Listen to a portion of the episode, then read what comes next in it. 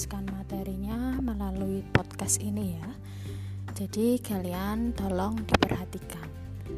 Setelah kemarin di pertemuan terakhir kemarin kita sudah membahas tentang aspek dan objek geografi, kemudian sejarah dan juga pengertian geografi. Nah, saat ini kita mau melanjutkan materinya yaitu membahas tentang prinsip geografi. Nah, apa itu prinsip geografi? Prinsip geografi itu adalah pedoman yang selalu digunakan untuk mendeskripsikan fenomena geosfer. Jadi, uh, apa prinsip geografi itu? Jadi, sesuatu pedoman yang digunakan untuk mendeskripsikan fenomena geosfer.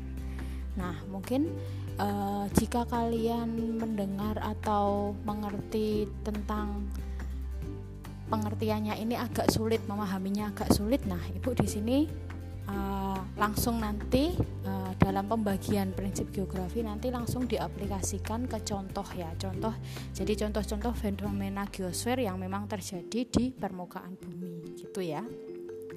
Nah jadi prinsip geografi itu dibagi menjadi empat jadi yang pertama ada prinsip persebaran atau yang biasa disebut distribusi, kemudian ada prinsip interrelasi, kemudian ada prinsip keruangan atau korologi biasanya disebutnya dan yang terakhir adalah prinsip deskripsi. Nah, uh, kita akan bahas satu persatu, kita akan ulas satu persatu ya, dimulai dari prinsip distribusi terlebih dahulu. Nah, prinsip distribusi atau prinsip persebaran ya itu merupakan uh, gejala atau fenomena di permukaan bumi itu tersebar tidak merata atau bervariasi dari suatu wilayah ke wilayah lainnya. Nah, jadi uh, fenomena geosfer itu kan luas, terus antar wilayah di permukaan bumi itu kan juga berbeda-beda kan ya. Jadi tidak tersebar merata di yang ada di permukaan bumi. Nah, contohnya apa? Contohnya di sini misalnya ada nih fenomena banjir ya. Jadi ada bencana banjir di Jakarta. Nah, tapi bencana banjirnya itu tidak terjadi di seluruh wilayah Jakarta tapi hanya ada di beberapa wilayah misalnya di Jakarta bagian utara banjirnya yang paling parah. Sedangkan Jakarta bagian barat aman-aman saja. Nah itu. Jadi itu merupakan contoh dari prinsip distribusi ya atau prinsip persebaran. Gitu.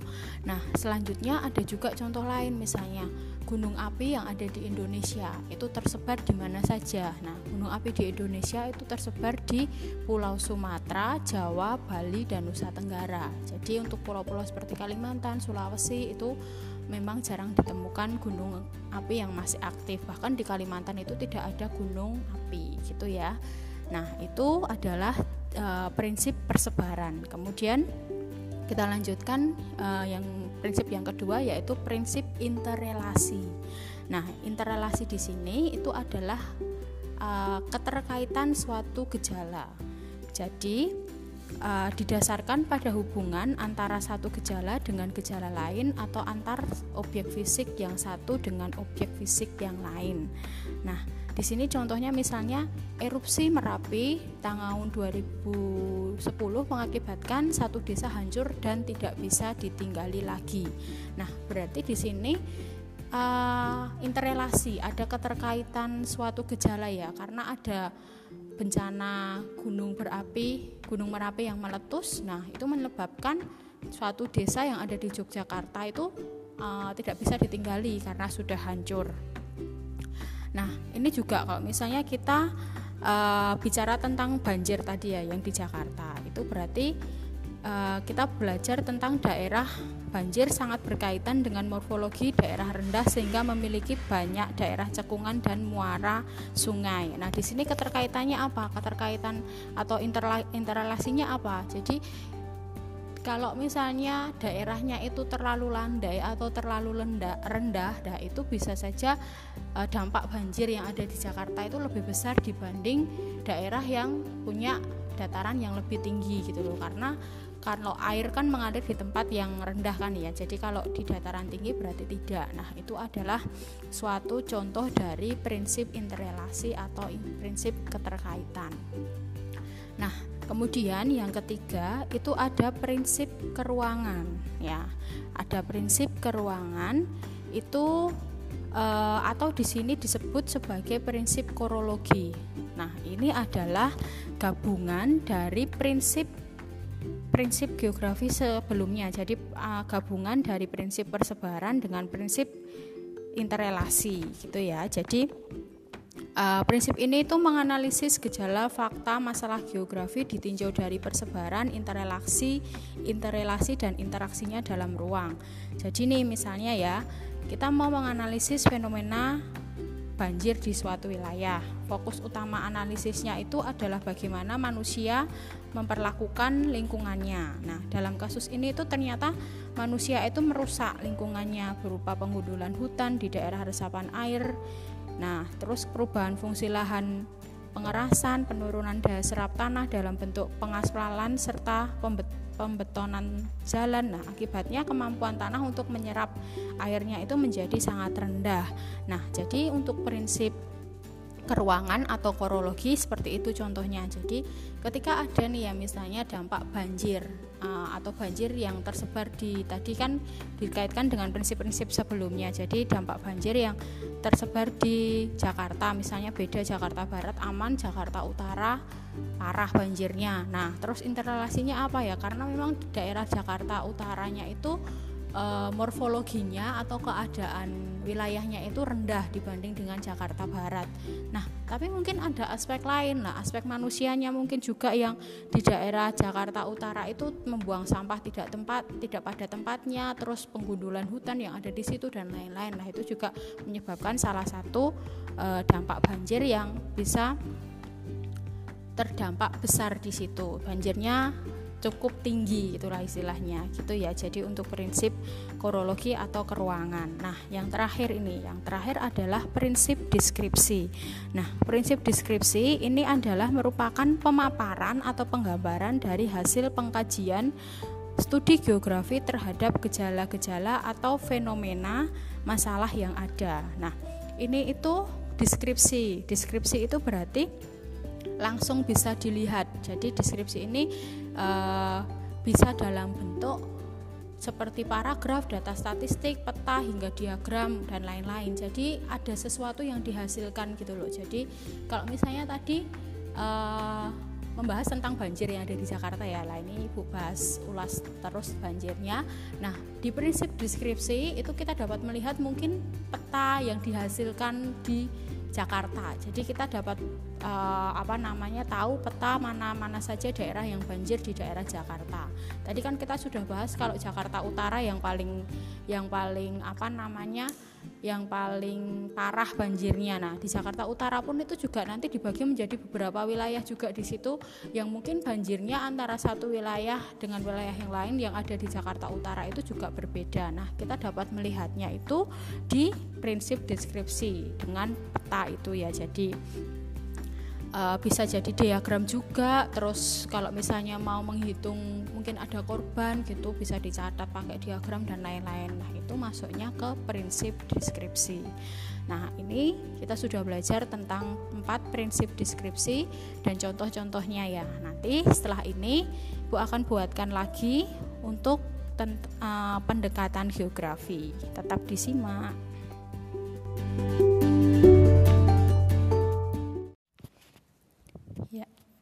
selanjutnya Ibu lanjutkan ya. Jadi kita tadi sudah membahas tentang prinsip geografi. Nah, sekarang kita masuk ke pendekatan geografi. Kalau di prinsip tadi ada empat macam ya, jadi digolongkan menjadi empat macam. Kalau di pendekatan geografi digolongkan menjadi tiga macam. Nah, sebelumnya apa tuh itu pendekatan geografi? Nah, pendekatan geografi itu adalah cara pandang dalam menganalisa sebuah fenomena. Jadi cara pandang kita dalam menganalisa sebuah fenomena. Nah, nanti lebih memahami lagi nanti akan Ibu berikan langsung ke contoh aplikasinya di fenomena geosfer ya tentunya ya. Jadi prinsip geografi itu terbagi menjadi tiga. Ada eh mohon maaf jadi pendekatan geografi itu terbagi menjadi tiga yaitu ada pendekatan keruangan, pendekatan ke lingkungan atau ekologi dan juga yang terakhir adalah pendekatan kewilayahan itu ya. Jadi uh, atau kompleks wilayah. Jadi itu ada tiga pendekatan ya di geografi. Kemudian yang pertama itu kita akan bahas tentang pendekatan keruangan terlebih dahulu. Jadi pendekatan keruangan itu adalah uh, melihat fenomena sebagai akibat dari interaksi antara elemen dalam ruang tersebut ya jadi uh, Ruang di sini itu merupakan seluruh atau sebagian dari permukaan bumi yang menjadi tempat hidup tumbuhan, hewan, dan manusia. Nah, kemudian eh, di sini itu contohnya pendekatan dalam keruangan itu adalah misalnya hujan deras yang melanda Jakarta dua hari ini akibat diakibatkan oleh adanya siklon cempaka di Samudra Hindia. Jadi Kan ini tadi uh, sebagai akibat dari interaksi antara elemen dalam ruang tersebut. Nah, di sini hujan deras yang ada di Jakarta itu uh, terjadi karena ada siklon cempaka ya. Itu siklon cempaka itu adalah sejenis badai gitu. Jadi hujan lebat yang nggak bisa berhenti berhenti seperti yang telah terjadi di beberapa waktu lalu ya di daerah NTT sana itu juga uh, banjir ya hujan deras banjir sehingga menyebabkan banjir itu karena adanya siklon itu. Nah, selain itu suhu rendah di atmosfer kota Bandung membuat hujan es yang terjadi pada tahun 2019 gitu misalnya. Jadi uh, di kota Bandung itu karena suhu udaranya di sana itu sempat rendah sekali, maka ketika turun hujan itu hujannya itu bisa tercampur dengan hujan es gitu ya. Jadi karena memang suhunya terlalu dingin, jadi hujan yang turun itu membentuk es. Nah, gitu. Itu untuk pendekatan ke ruangan. Kemudian yang kedua itu ada pendekatan ke lingkungan atau pendekatan ekologi. Nah, di sini itu artinya adalah gejala yang timbul dalam ruang itu karena dampak aktivitas manusia dalam kehidupan. Nah, kalau di pendekatan ke ruangan tadi itu e, terjadi karena alam ya, jadi karena suhu, karena siklon dan lain-lain lah. Tapi kalau ke lingkungan itu biasanya karena aktivitas manusia. Nah, di sini misalnya ada bau busuk di Sungai Ciliwung disebabkan oleh banyaknya sampah domestik dan limbah yang dibuang ke sungai oleh penduduk. Nah, karena aktivitas manusia yang yang membuang sampah domestik atau sampah-sampah limbah tertentu ke Kali Ciliwung sehingga menyebabkan bau busuk di Kali Ciliwung tersebut atau bahkan bisa jadi menyebabkan banjir nantinya kalau sudah musim penghujan. Nah, itu itu adalah contoh dari pendekatan ke lingkungan atau pendekatan ekologi ya. Kalau pendekatan ekologi itu biasanya dari aktivitas manusia tapi kalau pendekatan ke ruangan tadi dari eh, apa fenomena-fenomena yang terjadi di alam gitu ya. Kemudian yang terakhir itu ada pendekatan kewilayahan. Nah pendekatan kewilayahan ini adalah menilai suatu fenomena karena adanya pengaruh wilayah lain. Nah jadi suatu fenomena yang terjadi nih. Nah, fenomena itu bisa terjadi karena adanya pengaruh dari wilayah lain. Contohnya apa? Di sini misalnya ada kemacetan di Jakarta pagi hari disebabkan oleh banyaknya kaum urban dari wilayah Bogor dan Bekasi yang bekerja di Jakarta. Nah, e, bisa juga misalnya nih ya di Surabaya sendiri. Nah, di Surabaya itu mungkin Eh, ketika normal dulu zaman belum ada corona dan lain-lain itu pasti aktivitas manusia kegiatannya di pagi hari berangkat sekolah berangkat kerja itu pasti kan sangat anu ya sangat banyak dan e, bisa menyebabkan kemacetan terusnya di Surabaya nah itu karena adanya mungkin eh, penduduk-penduduk di daerah lain seperti di Gresik di sidoarjo nah itu mereka pada kerjanya di Surabaya. Nah, itu jadi Surabaya macet karena adanya tambahan dari pekerja-pekerja atau dari mungkin anak-anak sekolah yang berasal dari luar kota Surabaya. Nah, itu adalah pendekatan kewilayahan. Oke, sampai di sini berarti ya kita sudah belajar tentang prinsip dan pendekatan geografi. Nah, nanti untuk selanjutnya itu kita bakal belajar tentang konsep geografi. Nah, nanti untuk konsep geografi nanti mungkin akan Ibu uh, berikan video pembelajaran ya. Jadi kita belajarnya secara medianya secara berbeda-beda. Jadi enggak terus Zoom terus gitu ya. Jadi ada lewat ini lewat podcast, kemudian nanti ada lewat video pembelajaran gitu ya. Jadi cukup sampai di sini. Nanti jika ada pertanyaan bisa langsung ditanyakan begitu. Terima kasih. Selamat siang.